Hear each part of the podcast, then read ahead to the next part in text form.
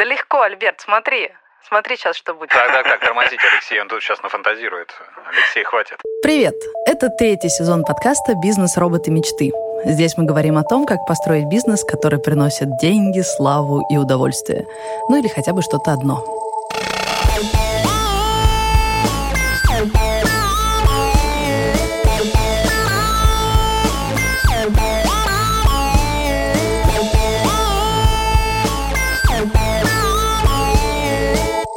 Меня зовут Саша Волкова, мы вместе с партнером делаем студию подкастов. Мой оборот около 10 миллионов в год.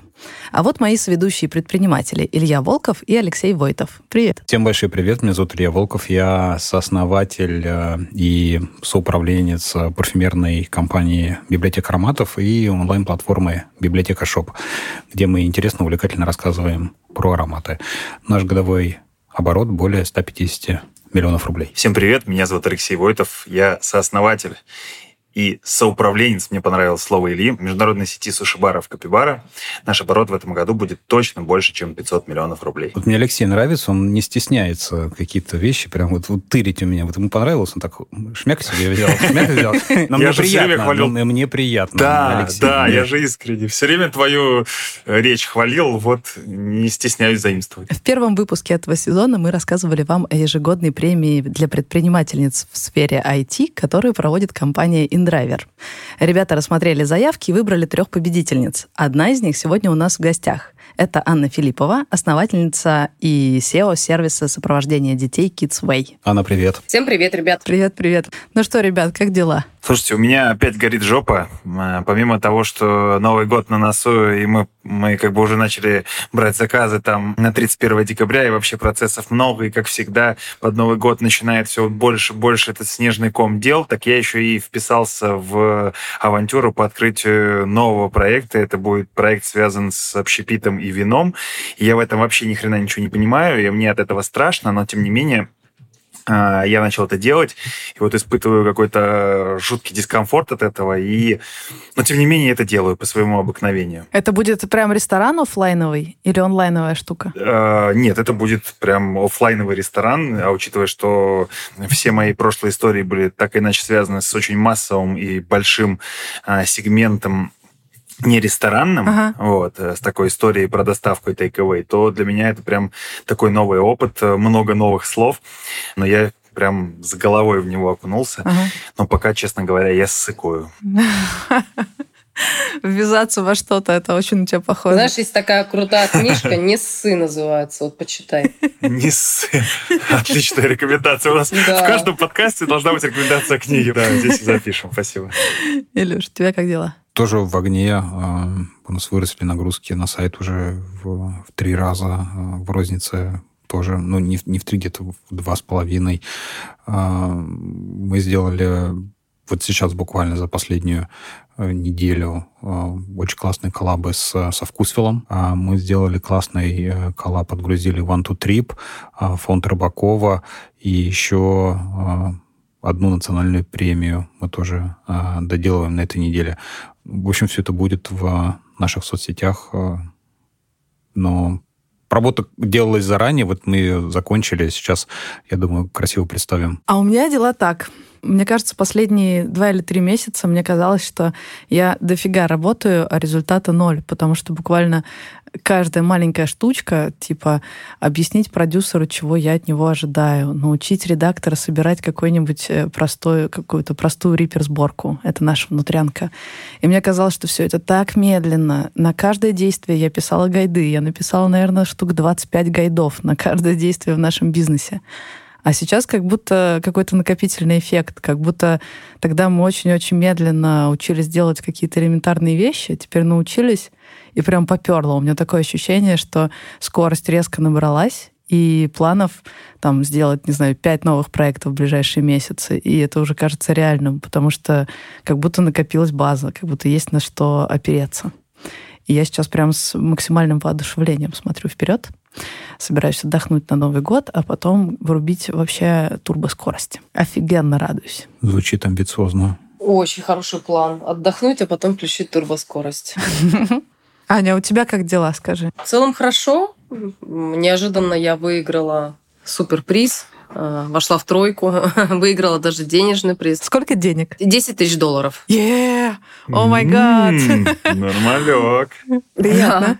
Да, в общем, очень, очень приятно. Ну, круто то, что среди там многих я вошла в тройку. Это очень повышает самооценку в том числе. Когда я впервые о тебе читала, я увидела слово «автоняня» и подумала, что это Мгм. робот. Что это такое? Автоматическая Ну, няня. может, может быть, когда-нибудь автонянь заменим на автороботов. Представьте себе, что, например, родителям утром нужно ехать э, на работу к 9 утра, и ребенка нужно отвезти в школу тоже к 9 утра. Ага. Э, Это в разных концах, скажем так, ну, района, города, неважно. Вот в этом случае, чтобы родителям не опаздывать на работу, автоняня приедет, заберет ребенка, отвезет в школу. Днем, чтобы родителям во время совещания, например, не думать, а, как же забрать ребенка после школы, отвезти в бассейн, то же самое автоняня приедет и отвезет.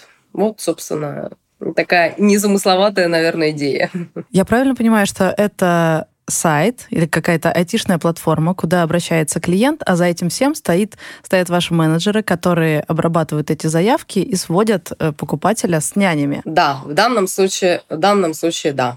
Да. При этом у вас нет своего парка. Нет, у нас нет своего парка. То есть вы такая платформа, которая сводит автоледи, автонянь с... э, Да, да, да, Ага. совершенно верно. Почитала, откуда ты взяла эту идею про бизнес. Вроде как ты э, работала журналисткой на телевидении и мечтала сделать свой бизнес. И даже листала разные франшизы, дескать, можно эту, можно ту, но ничего тебе не подходило. Сразу интересно, почему. А потом ты отправилась в Америку, и там увидела, как подруга заказывает себе ну, автоняню, которая забрала ребенка в школу, потом забрала из школы вернула домой. И решила переселить это на российскую почву. Можешь рассказать об этом подробнее? Почему ни одна из идей, которые уже существуют, лежат на поверхности, готовые даже франшизы упакованные, тебе не подошла, а эта идея тебе показалась перспективной, которую ты подсмотрела вообще в другой стране? Все так, как ну, ты рассказала, Саш. А, кроме того, что это я подсмотрела просто у соседки. Это Ага. не подруга у меня была, а просто там соседка. Да, я много лет работала на телевидении, вела новости, читала новости как диктор, а, вела политические какие-то там ток-шоу. И ну, в какое-то время поняла, что новости мне не совсем правильно а, доносятся. Какое-то время мне это очень сильно надоело, хотя я настолько, столько много вложила в то, чтобы стать телеведущей. Эм, а, Я приехала с провинциального вообще городка, у меня был такой говор. Я в течение трех-четырех лет каждое утро вставала, и этим, помните, а, фильм... э, в Карнавал. фильме. Карнавал, да. Да, да, карнавал, да-да-да-да, с этими орешками. Правда, я не с орешками, я там с простым карандашом, когда засовываешь в рот и начинаешь там говорить скороговорки. Ну, в общем, э, я долго добивалась этого. Да, я там около-акола. Ты же в Коме Да. еще из маленького или деревни, или маленького Да, да, да, поселка, да? да, да, да, да, да, там совсем маленькая деревня, да. Вот. э, И это прям была моя мечта. Я смотрела на Катю Андрееву, думаю, боже, я буду на Первом канале работать диктором. Через какое-то время э, моя мечта сменилась на РБК. Я раз пять, наверное, пробовала попасть на РБК. Много этапов проходила, но последнее все время проваливала. О, И, в общем, так получилось, что в 2015 году меня в очередной раз на РБК не взяли. Я думаю, ну и все. Больше я вот на это телевидение не ногой. И года за два, ну, наверное, где-то за полтора, даже до ухода с телевидения у меня возникло желание вот быть предпринимателем. Но я чувствовала как бы в себе это. Думаю, почему бы не стать предпринимателем, а думаю, с чего же начать? И я вот начала, это было где-то, наверное, 14-15 год, рассматривать разного рода франшизы. А, Кстати, одной из франшиз был, который я прям очень детально рассматривала, инвитро. Сейчас я думаю, почему же я не пошла в инвитро? С учетом того, что какие тесты они делают и с коронавирусом, они, конечно, Ага. взлетели там по выручке. Думаю, эх, вот важный вопрос, который ты задала, почему не франшиза, которая э, как бы уже сделана и готовая, ага. Э, Вот это как раз меня не устраивало, что ты работаешь по определенным бизнес-процессам другой чужой компании. Все равно над тобой есть дядечка, да, который диктует тебе стратегию развития. То есть А. даже если ты видишь, что это нужно менять, что нужно какие-то процессы изменить, улучшить, доработать mm-hmm. и так далее, ты не имеешь на это права. Ну, то есть у тебя есть стандарты, по которым ты работаешь. Ну, собственно, это ничем не отличалось от того, что э, ты пойдешь и будешь работать где-то на дядю. Несколько десятков франшиз я точно перебрала. Все-таки я решила э, уйти с телевидения. У меня есть подруга Лизет в Вашингтоне, пишет, а почему бы тебе ко мне не приехать развеяться? Я такой думаю, а почему нет? Все было замечательно, пока в один прекрасный день я не увидела эту автоняню, которая изменила мою жизнь. В общем, я приехала в Москву, эта мысль не, не давала покоя. Я сидела там две недели, изучала рынок, смотрела конкурентов и думала, о, как круто, здесь рынка нет, что, конечно, очень большое. А сейчас я понимаю, это большой минус, да, это для любого бизнеса, когда конкурента у тебя нет. Смотри, ну, почему ты решила, что это должно сработать в России, если это работает в США? Тем более, как я понимаю, у тебя у самой ребенка не было, значит, ты не могла ощутить на себе, насколько это востребованная услуга и сколько за это готовы платить условно. Почему я решила сделать это на российском рынке? Ну, по абсолютно объективным причинам, потому что а, я в Штатах это не могла делать, потому что у меня не было ни гражданства, ни хорошего знания, знания пока английского языка, чтобы там что-то элементарно тестировать там и так далее. Ну, то есть мне было, конечно, легче и проще это начать с России. А, если ответить на твой вопрос, почему я решила, что это взлетит, да. Саш, я просто это чувствовала. Тогда я не знала вообще ничего, что такое гипотеза, КАЗДЕФ там и так далее. Я только решила посмотреть, а, если конкуренты, я поняла, что их нет, обрадовалась, вот, и начала как бы это делать. Окупится, не окупится, что, какие там чеки будут, какие вложения нужны будут, что там вообще нужно. Я вообще про это не думала. Ну, то есть у меня были настолько э, мозг просто перевернулся из-за этой идеи, потому что я, когда увидела это, меня просто как вот на меня вылили ушат холодной воды. Я это искала почти два года. Вот а. в эту секунду я поняла, что это то самое, что я искала. Здесь не могло быть вообще никаких там предрассудков. У меня даже вопросов в голове не возникало, а получится ли у меня. Я точно знала, что это то, что я искала, и этим нужно заниматься. Обалдеть. Так, ребята, у меня тогда к вам вопрос. Как вы считаете, можно вот так вот просто брать э, какие-то идеи из Америки или из Европы и притаскивать в Россию и реализовывать их здесь на энтузиазме? Люди-то везде одинаковые, по идее. Руки, ноги, дети, собаки, вот это все. Я считаю, что да, потому что э, в основе нашего бизнеса какое-то время лежал американский продукт. А, он немножко по-другому продавался и воспринимался на рынке США, но нам понравилась сама идея в его основе, мы просто взяли тоже, перелопатили ее под российского потребителя. И простые ароматы на, на каждый день, которые смешиваются между собой по доступным э, ценам.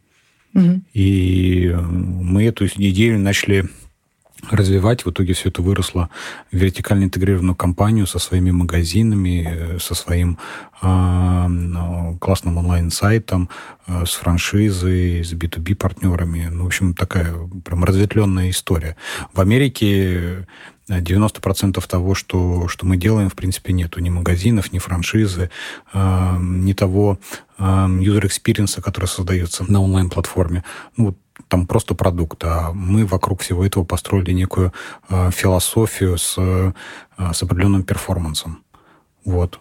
Поэтому, да, мы взяли американскую идею, но мы ее очень сильно переосмыслили, и из этого получилась хорошая история. Леш, а ты что думаешь? Слушай, я не знаю, что там насчет Америки, но идея э, увозить детей у меня возникла, как только я первый раз повез детенка брата.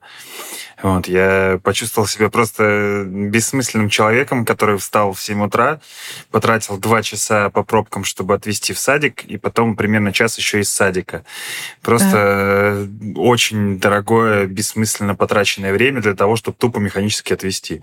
И в тот же момент мне родилась идея, блин, а где взять автоняню? Вот. Но таких автонянь не оказалось у нас в городе, и вообще нет до сих пор. Поэтому ну, такие идеи, которые обладают некоторой универсальной материей, да, и не зависят от ментальности. А, то есть без разницы, где там Испания, Штаты, не знаю, Аргентина, везде возить детей – это геморрой. Я вот прям не хочу возить детей, даже своих, и не буду. Вот, поэтому надеюсь, когда у меня появится детенок, будет сервис такой, есть он уже. Или пешком будет у тебя ходить вообще, да.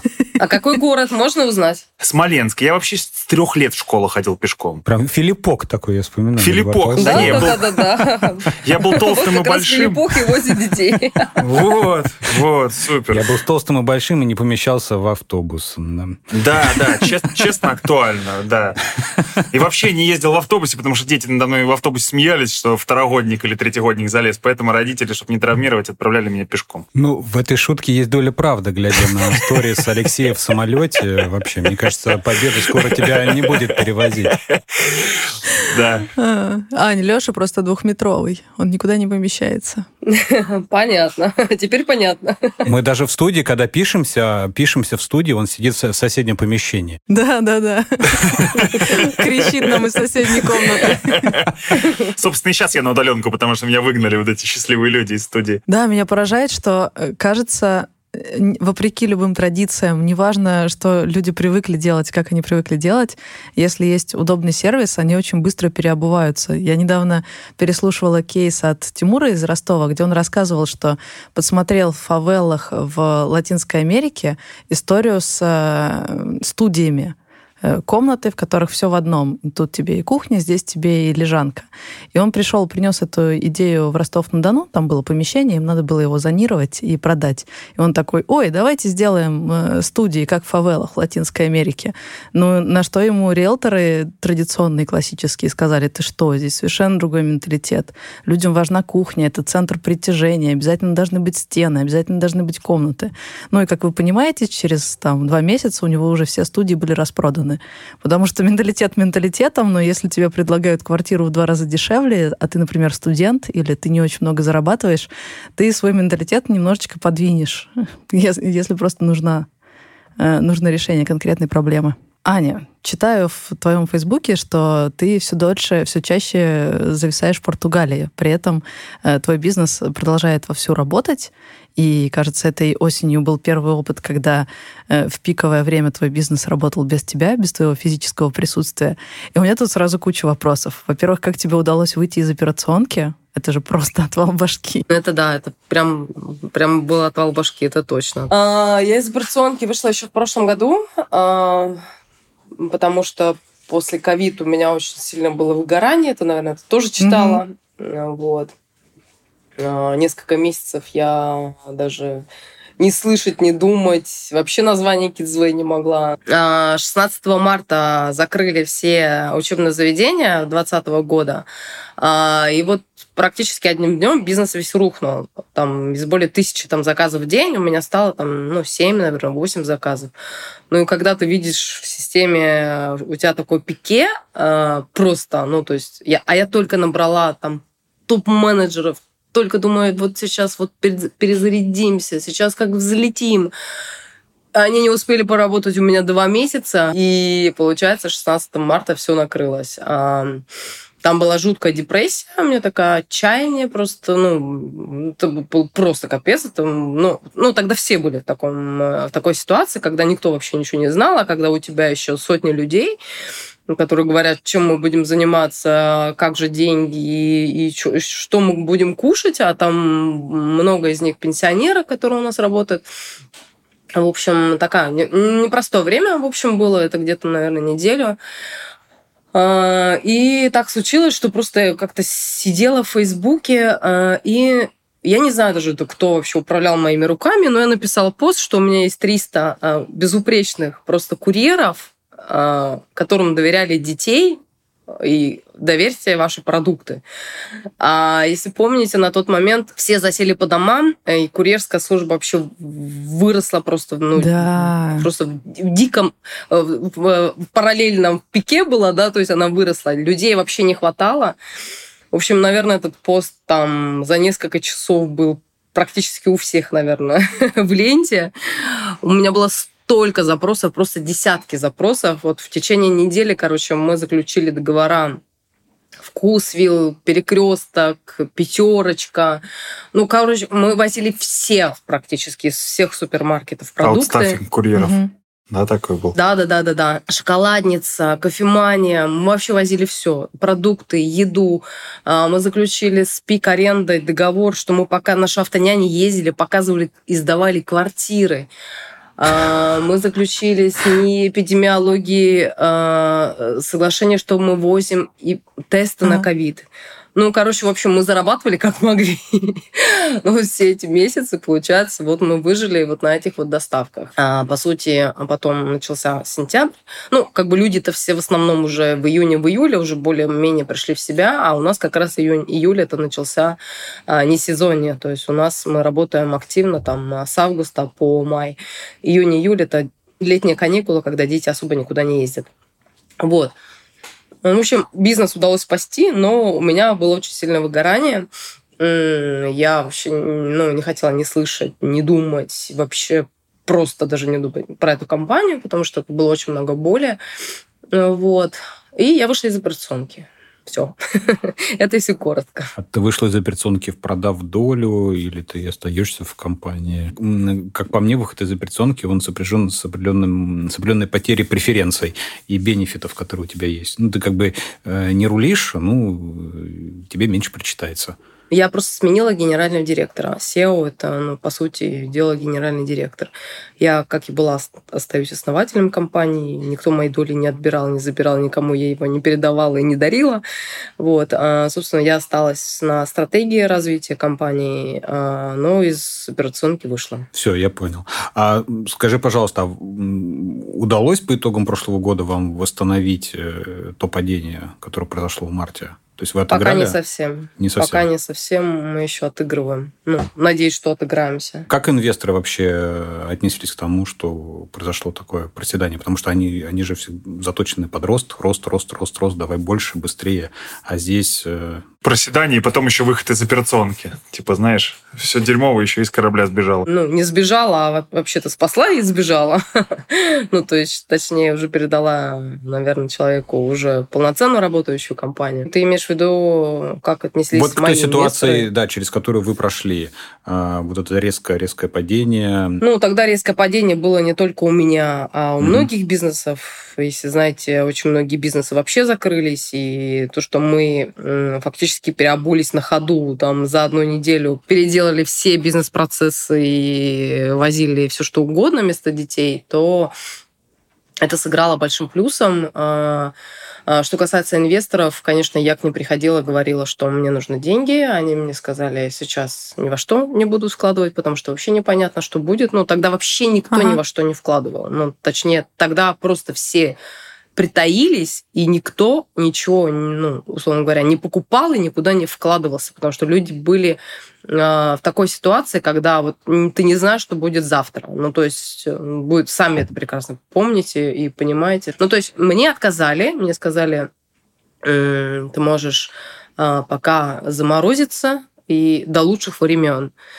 Ну, конечно же, я, ну, мы не заморозились, мы наоборот начали активно вот это все а, делать. Зарабатывали, правда, мало, но сохранили всю команду, за исключением там двух человек у нас ушли, все остальные, вот все, что мы зарабатывали, равноценно делили прям пополам, ни один человек не ушел. А скажи, просто, а сами инвесторы, или, может быть, ты а, по ходу года и вот сейчас, вы не думали, что та бизнес-модель, которая закладывалась изначально с э, введением удаленки, а, она немножко теряет своей актуальности, и надо что-то менять, какой-то пивот э, или что-то еще. Ты, наверное, тоже прочитал в моем Фейсбуке, да? Нет, нет, я, я не читал Фейсбук, я в Фейсбук практически не захожу.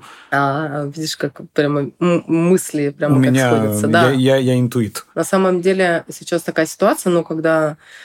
Я, в общем, как я вышла из этого выгорания? Я начала активно консультировать предпринимателей, я очень много месяцев вообще ничего не хотела делать, никакое, ни про какое предпринимательство и так далее. У меня очень сильное выгорание было.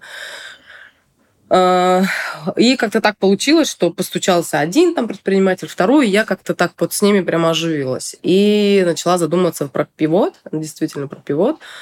А, и сейчас вот прямо как раз а, последний, наверное, месяц-полтора я, ну, не просто уже, наверное, активно думаю, а делаю, наверное, уже первые шаги к этому, со сменой в целом бизнес-модели, убрать всю эту операционку, и выходить на международный уже рынок. Прям вот такой же бизнес, но в других странах. С моделью, да, в других странах. Да, я повторяю твой вопрос рефреном. Да, немножко с другой бизнес-моделью, да. Вопрос Ильи в том, что если, в принципе, люди начали чаще оставаться на удаленке, значит, видимо, автоняне им нужны все меньше, возможно, нужно переосмыслить саму модель. А, нет, нет, нет, нет, нет. Ну, многие, конечно, многие перешли на удаленную какую-то там дистанционное там обучение и так далее, но в любом случае дети так ну, продолжают как бы ездить и а, в школы, и в садики и так далее. Ну, то есть это ну, никуда не ушло.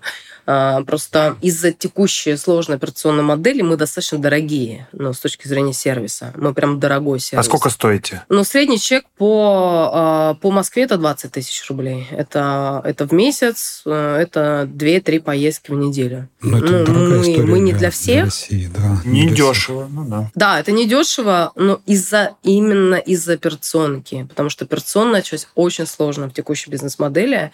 Она подразумевает вот этот подбор, назначение автонянь.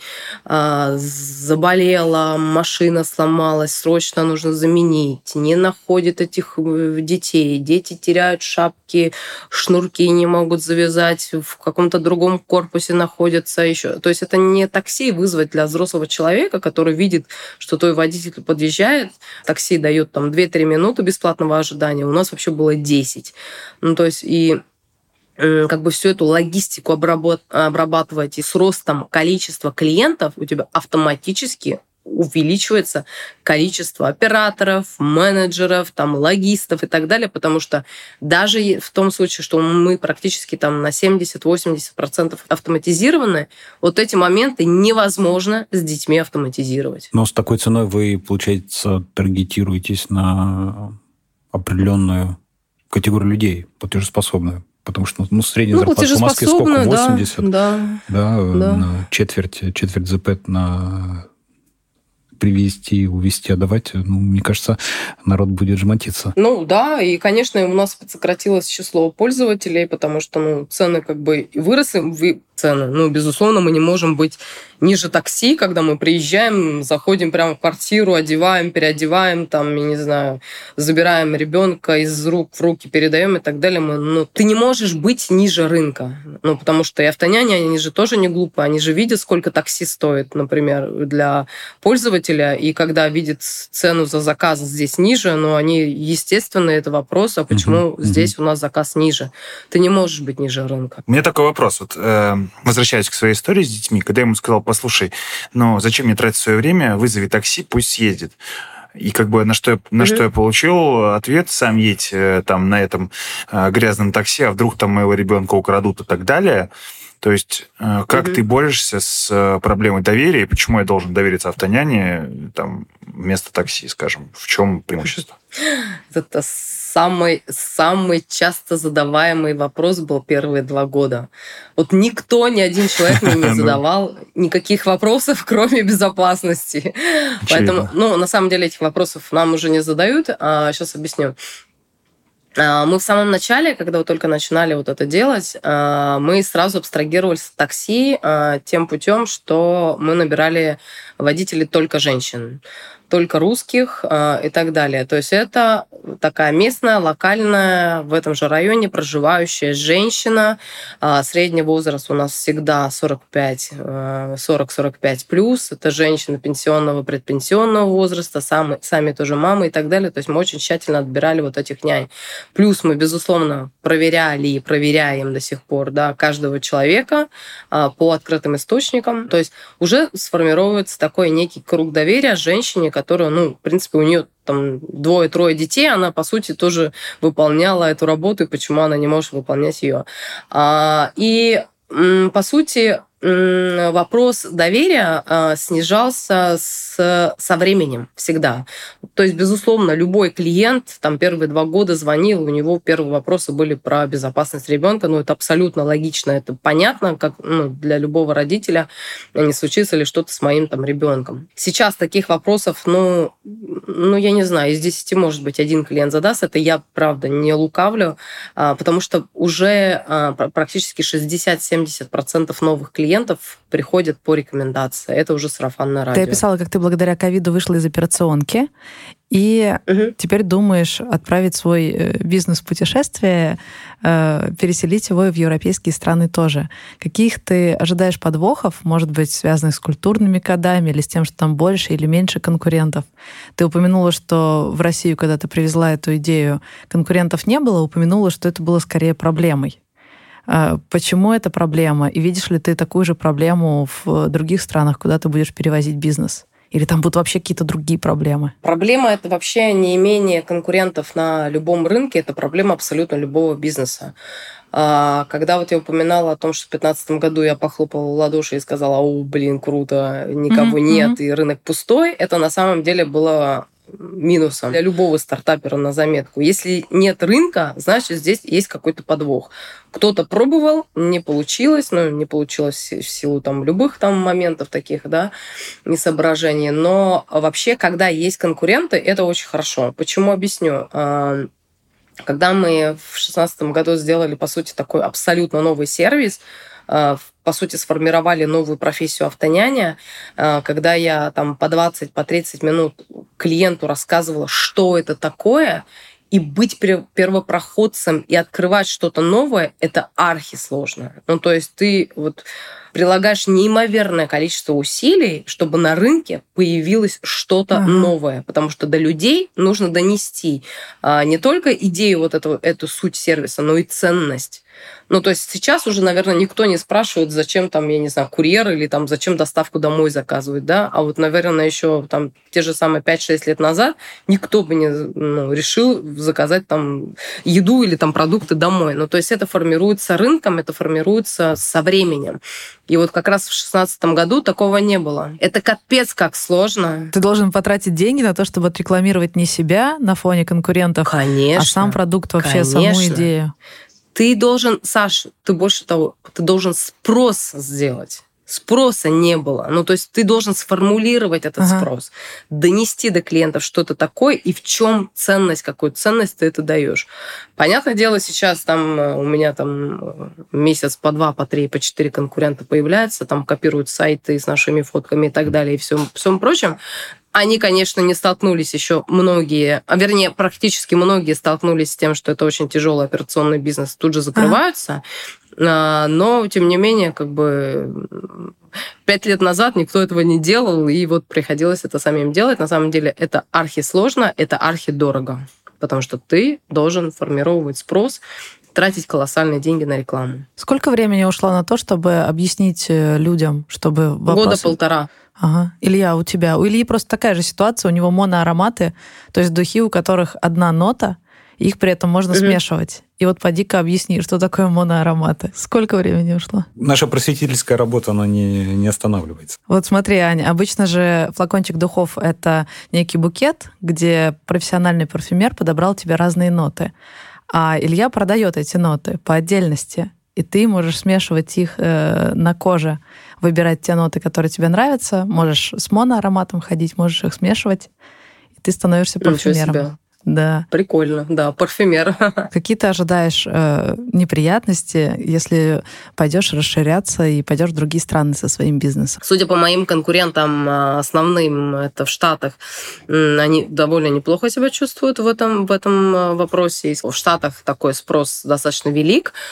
А, сейчас изучаем, смотрим на европейских конкурентов, но к сожалению, там пока не очень все радужно по, по одной простой причине, потому что там нет таких а, крупных конкурентов. Я просто жил в европейской стране и да. могу сказать, во-первых, они жмоты, они считают копеечку. Да.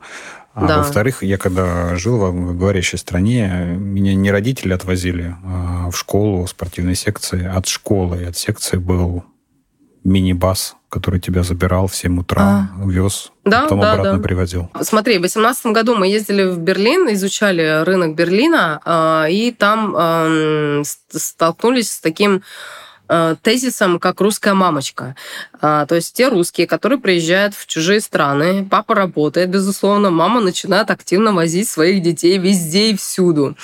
А, у немцев, например, э, было наоборот, они с утра вот как сдавали в одну и ту же школу, да, в этой же школе они и учились, и дополнительно какие-то кружки были и так далее, они в 7-8 вечера их забирали. Кроме вот этих русских мамочек. А, скорее всего, наверное, будем тестировать именно сначала на них. Потому что раз у них есть такая потребность.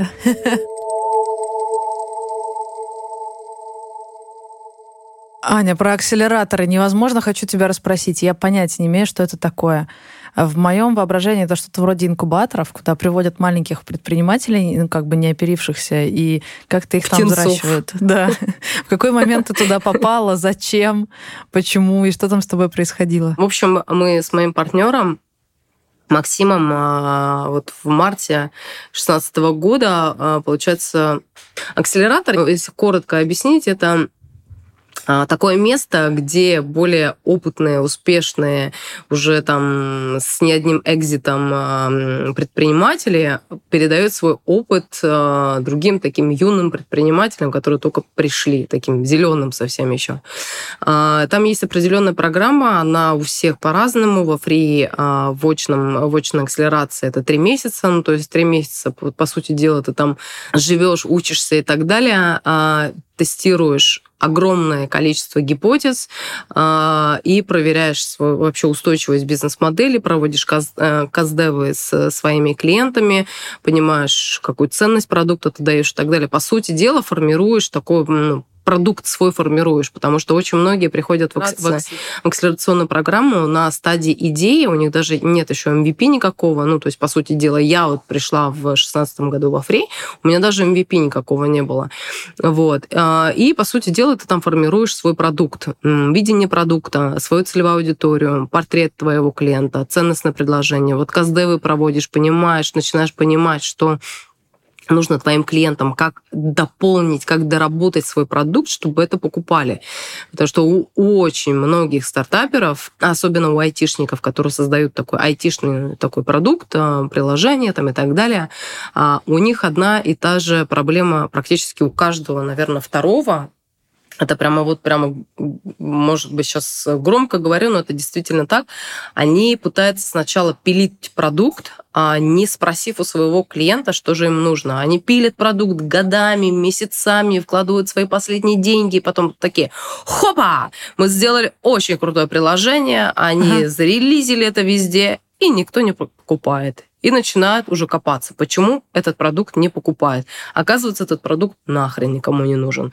То, что в голове у SEO с точки зрения идеи и то, что есть в продукте, которые будут покупать, зачастую бывает это абсолютно две разные вещи. И вот таким способом во многих акселерационных а, программах это ускоряет вот этот этап. Либо проверяешь, тестируешь, понимаешь, что твой продукт никому не нужен, его никто не будет покупать. А, либо закрывай быстрее компанию и не трать там свое время и деньги, а, вот. Либо улучшай тестируй гипотезу и делай тот продукт, который будут покупать. И ты будешь на этом зарабатывать деньги. А расскажи, пожалуйста, пример. Вот у тебя в каком виде ты принесла свою идею туда, в акселератор, и дальше как докручивала? Хотелось бы вот эти переломные моменты что именно вы переосмыслили? Ну, наверное, самый яркий пример, что мы сделали, а, самый большой такой шаг, что мы сделали в, в Акселе, это мы а, сделали вот эту ту бизнес-модель, по которой мы работали вот эти пять лет. А, я сейчас, конечно, понимаю, что не совсем правильный там выбор рынка и так далее, да, то, что это... Ну, в России, по сути, рынка нет. Надо было сразу выходить за рубеж, но я же приехала из Штатов в Россию, чтобы в России это делать. Да. Вот. А, на самом деле мы тогда сформировали вот нашу устойчивую такую бизнес-модель, которая помогает нам до сих пор ну, как бы собирать деньги. А проблема была какая? А, первый, наверное, месяц, по сути, мы продавали такие разовые заказы, разовые поездки. Ну, то есть в воскресенье вечером могла позвонить мама и сказать, значит, мне завтра в 8 утра нужно отвезти ребенка. А у тебя нет парка автомобилей. Я помню, вот я до часу ночи могла искать автоняню среди нашей базы. Никто не соглашался, я утром ехала отвозить ребенка сама. Либо кто-то а. из команды ехал. Ага. И это был настолько жуткий стресс, когда клиент звонит, э, там, клиент заплатил, а ты не можешь найти эту автоняню, и ты вот прям все время ждешь вот этого, вот этого воскресенья, либо какого-то вечера. Обычно же все после работы начинают задумываться, что утром надо отвезти ребенка. В общем, мы сформировали бизнес-модель не по разовым заказам, а все-таки по расписаниям, потому что мы пришли к тому, что у нас был очень крутой трекер. На самом деле в акселерации очень многое зависит от твоего трекера. Что такое трекер? Трекер – это вот человек, а, который а, строил уже бизнесы, а, предприниматели там, с опытом работы, да.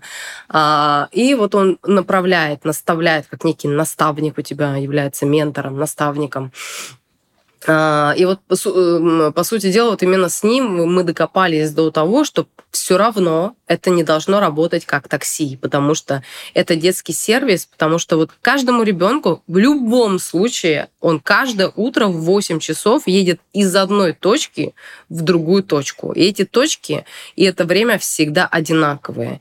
И мы взяли, отказались от разовых заказов, тогда вообще полностью, а, и начали формировать расписание поездок. Если ты хочешь заказать поездки, формируй сразу на месяц, потому что ты в любом случае тебе каждое утро надо возить, значит, с понедельника по пятницу формируешь расписание поездок из дома в школу, стопроцентная предоплата. Значит, мы сразу э, там Ивановой одной, например, либо там Ивановой, Петровой, Сидоровой сразу назначаем вот эти заказы там на месяц, на два месяца вперед. Точно видишь вот этих своих автоняне, это постоянно получается автоняне, ну, то есть ага. круг одинаковый. Мы начали брать там за 2-3 рабочих дня а, эти, эти заказы. И вот у нас вот этот просто, я по-другому не назову, этот геморрой у нас просто ну, за неделю, за 10 дней мы просто его убрали. Погодите, ребята, Можете привести примеры, когда вы переобували каким-то образом свою бизнес-модель? Мне просто ужасно интересен этот процесс, который происходит в акселераторе, когда тебя заставляют на твой бизнес как-то иначе посмотреть. Видите, Аня поменяла всю бизнес-модель. Угу. Вообще, ответ на вопрос, в чем деньги. А у вас такое было? Мы переосмыслили, когда мы начали все сами делать. Точно. Мы начали сами делать. Это совершенно другие маржинальности, это другие э, сроки производства. Это как если бы с лошади ты просто пересел на Ламборгини. А как, как вы к этому пришли? Какая была проблема? Какую проблему вы решали? И что а сделали? проблема была в том, что мы к определенному сроку не получили из Америки нужную нам партию. И, в общем, мы дружно все обосрались а, ага. в, плане продаж. Мы поняли, что мы больше не хотим. мы хотим зарабатывать э, деньги. И начали думать, а вот как мы можем переложить яйца в другую корзинку. И поняли, что надежнее всего это делать самим где-нибудь рядышком, а не за 8 тысяч километров отсюда. И мы начали потихонечку часть только производить сами. Причем закладывали характеристики ТТХ, да, говоря военным языком, лучше, чем если бы это было у оригинального продукта. И цены ставить ниже. Ничего и себе. это начало набирать обороты. А юридически как вам это удалось? Вы же были фактически, как называется, когда ты представитель, торговый представитель? Ну, представитель, дистрибьютор. Да. Вот, вы были дистрибьютором компании Диметр э, американской, да, да. а тут начали производить сами. Да. Это а вообще у, законно? У, у, нас свои магазины появились, мы стали direct-to-consumer компанией, то есть компания, которая непосредственно с конечным потребителем общается. И мы получили возможность снимать прям большое количество э, информации от покупателя, что хотим, что не хотим, что нравится, что не нравится. И под это стали выстраивать систему поставки, Обалдеть. своей поставки. И если там наберется, например, нужное количество запросов «хотим аромат похмелья 1 января», то мы там с высокой долей вероятности эту историю возьмем, возьмем в работу, мы это сделаем. Вот сейчас, вот сейчас, сейчас я очень хочу сказать кое о чем. Да. Ребята, мы создали ароматы, серию ароматов «Бизнес, роботы, мечты». Вот настолько гибкая система у Ильи. Я просто в шоке от этого. Да я сам в шоке. Кто, бы мне, кто бы мне Более сказал? Более того, Аня, представляешь, мне пришли эти пробники, я их, как это, послушала, я послушала, послушала эти да, ароматы, да. и это просто космос, потому что там, правда, первый с ароматом бизнеса, он такой мощный, дерзкий, кожаный аромат, такой, который хочется надеть, если идешь на переговоры, и нужна такая уверенность. Ничего себе. Роботы, он, правда, металлический, озоновый, и он такой, скорее, про высокие технологии. Думаю, если вот мне захочется сесть в позе лотоса и подумать про прорывные технологии в своем бизнесе, это оно. А третий мечты, он такой мягенький-мягенький, просто как будто на лужочке катаешься. Плюшенький. Вообще.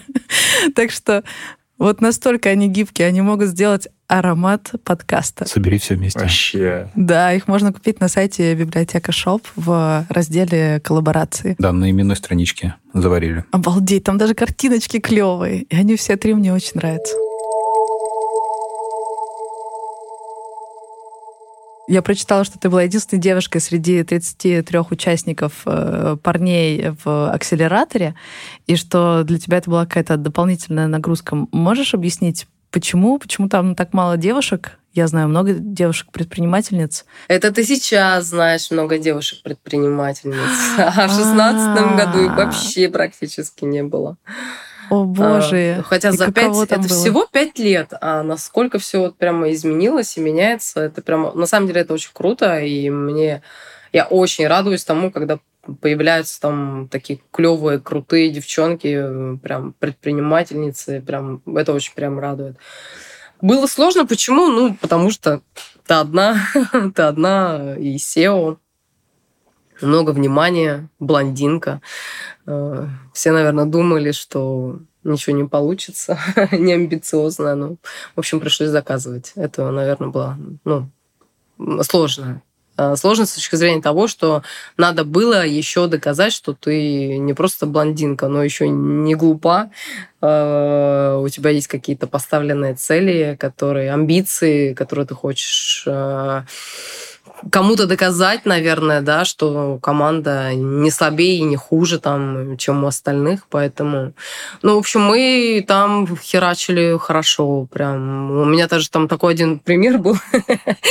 У нас в Акселе была такая э, отдельная комната, там, там, с большим матрасом, просто Просто там так много работали, периодически там кто-то отдыхал. Ага. И вот э, там акселерация уже началась, где-то, наверное, по истечению месяца, наверное, где-то ко мне подходит э, SEO какой-то команды, говорит, Ань, если тебе надо там помощь в там, поиске квартиры в Москве, типа, я готов помочь. Я вообще сначала не поняла, про что он, почему, почему он мне предлагает там помочь найти квартиру в Москве, хотя вся команда и я, ну там я с 2007 года живу в Москве, Ага. проблем с жильем-то не было. Оказывается, ну потом разговорились. Мы уходили в 2 часа ночи, и в 9 часов утра уже были на месте. Ну, то есть они уходили, мы были еще там. И приходили утром, мы, мы- мы тоже еще были там. И они все думали, что мы живем в этой комнате. С, этим матрасом. Я думаю, боже, ребят, кошмар, как вы могли так подумать. В общем, ну, в общем, это была гонка. Ну, мы прям много, очень много. Очень много. Это был девятый эпизод третьего сезона нашего подкаста «Бизнес. Роботы. Мечты». Вместе со мной его вели предприниматели Илья Волков и Алексей Войтов, а еще Анна Филиппова. Над выпуском работали шоураннер Альберт Ольховиков, редактор Яна Ломаева и звукорежиссер Михаил Васильев. Слушайте нас в Apple подкастах, Google подкастах, Кастбоксе, Яндекс.Музыке и в Spotify тоже слушайте. Делитесь подкастом с друзьями, оставляйте отзывы в Apple подкастах и Кастбоксе. Это поможет нам попасть в топы крутых подкастов. Тщеславие. А еще постите сторис с отзывами в Инстаграме и отмечайте нас на фото. Ссылки на аккаунты в описании. Ну и не забывайте слушать наш второй подкаст «Заварили бизнес». В новом сезоне мы путешествуем по России и изучаем бизнес в регионах. Пока-пока. До встречи в следующем году. Увидимся в 2022.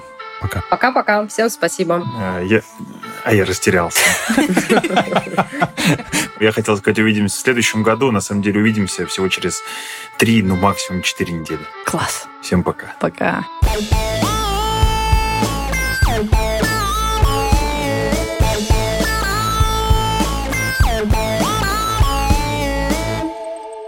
создаете ароматы вот новых машин? Салона? Да, конечно, у да? нас есть ароматы Тоже. машины. Когда садишься Это этот кожаный салон, прямо запах такой свежий, крутой.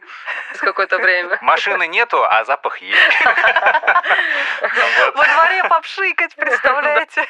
Берешь табурет Да, на садишься на табуретку, разбрызгиваешь аромат. БМВ и представляешь, что ты едешь на БМВ. Илья, а можно мне запахом личной жизни? Я по- побрызгаю себе в комнате. Кстати, я думаю, что это будет очень популярно. А еще мы делаем приворот. Я хочу, чтобы мне тоже такие письма приходили. Вот загадай, загадай Утром желание. открываешь, что я такая, ты просто лучшая. Леш, ты знаешь, что да, мы подарим Саше на Новый год. В общем, нам надо с тобой подготовить письмо. Да, Саша, поздравляю, ты лучшая. Ты лучшая.